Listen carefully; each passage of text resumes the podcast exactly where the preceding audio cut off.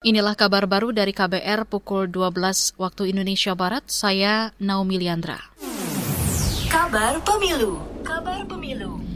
Saudara calon pemilih di pemilu 2024 diminta mengurus pindah lokasi tempat pemungutan suara TPS jika berdomisili tidak sesuai KTP.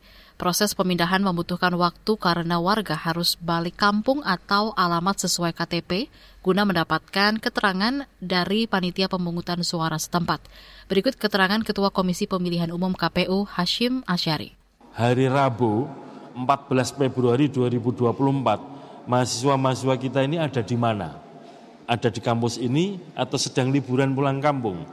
Kalau pulang kampung aman, bisa milih di kampung halamannya masing-masing tapi kalau 14 Februari 2020 ada di kampus ini, maka pemilih itu harus mengurus pindah milih. Mengurus pindah milih itu juga harus pulang, meminta surat pengantar dari PPS di tingkat desa kelurahan atau dari KPU untuk dibawa ke tujuan. Ketua KPU Hashim Asyari meminta calon pemilih sejak jauh hari mengurus pemindahan TPS. Selain itu mereka juga harus mulai merencanakan di mana akan melakukan pencoblosan. Saudara, pemilu akan digelar Rabu 14 Februari 2024. Hari ini merupakan hari terakhir pelaksanaan pencocokan dan penelitian atau coklit data pemilih. Kita ke soal lain. Peserta Jaminan Kesehatan Nasional Kartu Indonesia Sehat atau JKN KIS per Maret 2023 mencapai lebih dari 252 juta orang. Jumlah ini menurut Direktur Utama BPJS Kesehatan Ali Gufron Mukti, sama dengan hampir 91 persen dari total penduduk Indonesia. Tingginya angka capaian kepesertaan menjadikan JKN KIS sebagai program kesehatan terbesar di dunia dengan skema tunggal terintegrasi.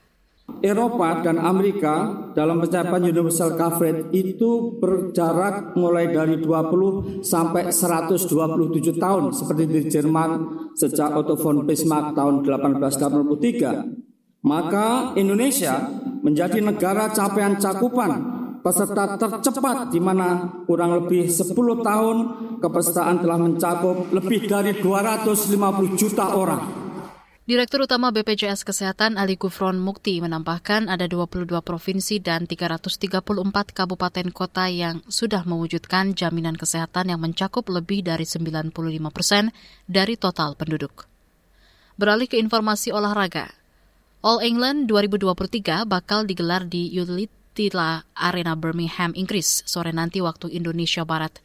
Dari 15 wakil Indonesia yang turun, 6 di antaranya akan menjalani babak pertama hari ini.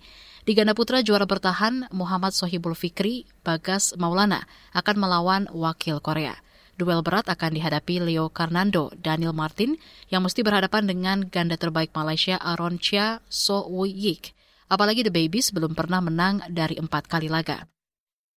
Di tunggal putra, Anthony Ginting akan menghadapi wakil Thailand, Kantapon. Selanjutnya, Cesar Hiren ditantang pemain muda Malaysia. Sedangkan satu-satunya wakil tunggal putri, Gregoria Mariska Tunjung, akan bertemu lain asal Denmark. Adapun di sektor ganda campuran, Rinov Pita dan Rehan Lisa juga bakal bertanding di hari ini. Demikian kabar baru saya, Naomi Liandra.